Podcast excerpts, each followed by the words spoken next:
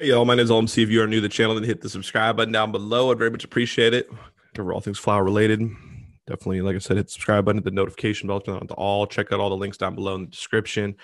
Uh, this full episode, though, if you want to just watch the clips of these full episodes, just the individual stories, you go subscribe to the LMC Clips YouTube channel. That'll be linked down below or in the, the pin to the comments.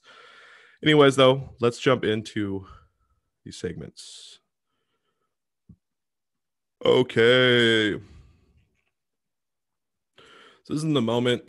This was eight hours ago by our guy Kyle Jaeger. Shout out to Kyle, by the way. Published for uh, March fourth, twenty twenty one. Title is "Decline in Banks Working with Flower Businesses Have quote leveled off." New federal data shows. Okay. So the number of banks and credit unions that report servicing flower businesses seem to be stabilizing, according to new federal data. Okay, for three quarters in a row, those numbers were consistently declining due to partly uh, due partly to revised reporting requirements from the Financial uh, Enforcement Network or the FinCEN. Also, because of the pandemic, but the latest reports signal that the trend is lifting. As of December 31st, there are 684 banks and credit unions that filed reports saying that they are working with clients, the flower clients, slightly up from the previous quarter, though it's still down from a peak of 747 in late 2019. Okay, so this is the so this is the number of depository institutions actively banking flower related businesses in the United States. So we're seeing in 2019, yeah, we see it drop all the way to 684.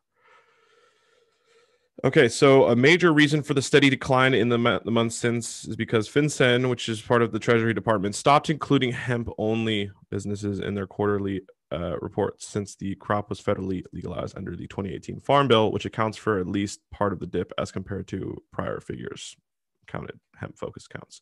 So they took hemp out of this situation, so that number has gone down, right?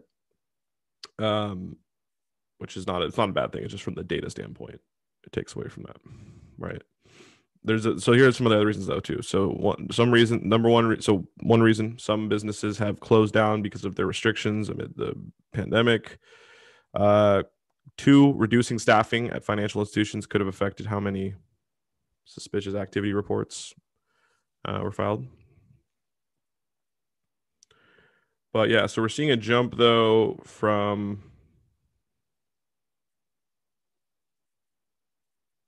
So these are these are so it's jumped up from prov- to providing services to related banking business. So that's from all the way from 2014 to 2021. They're 515 now.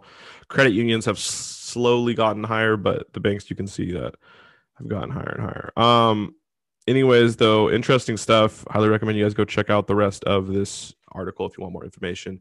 Uh, you know, a big part of this right now, obviously, is the safe banking bill right? There's a huge problem right now in this industry where a lot of lot of industry you know a lot of companies aren't allowed to use traditional banking services which can make it extremely difficult to operate a legitimate business or you know what typically a traditional business is able to access right? So um you know, interesting stuff. Let's go on to the next segment though. And way way way way up yeah smoking that got paper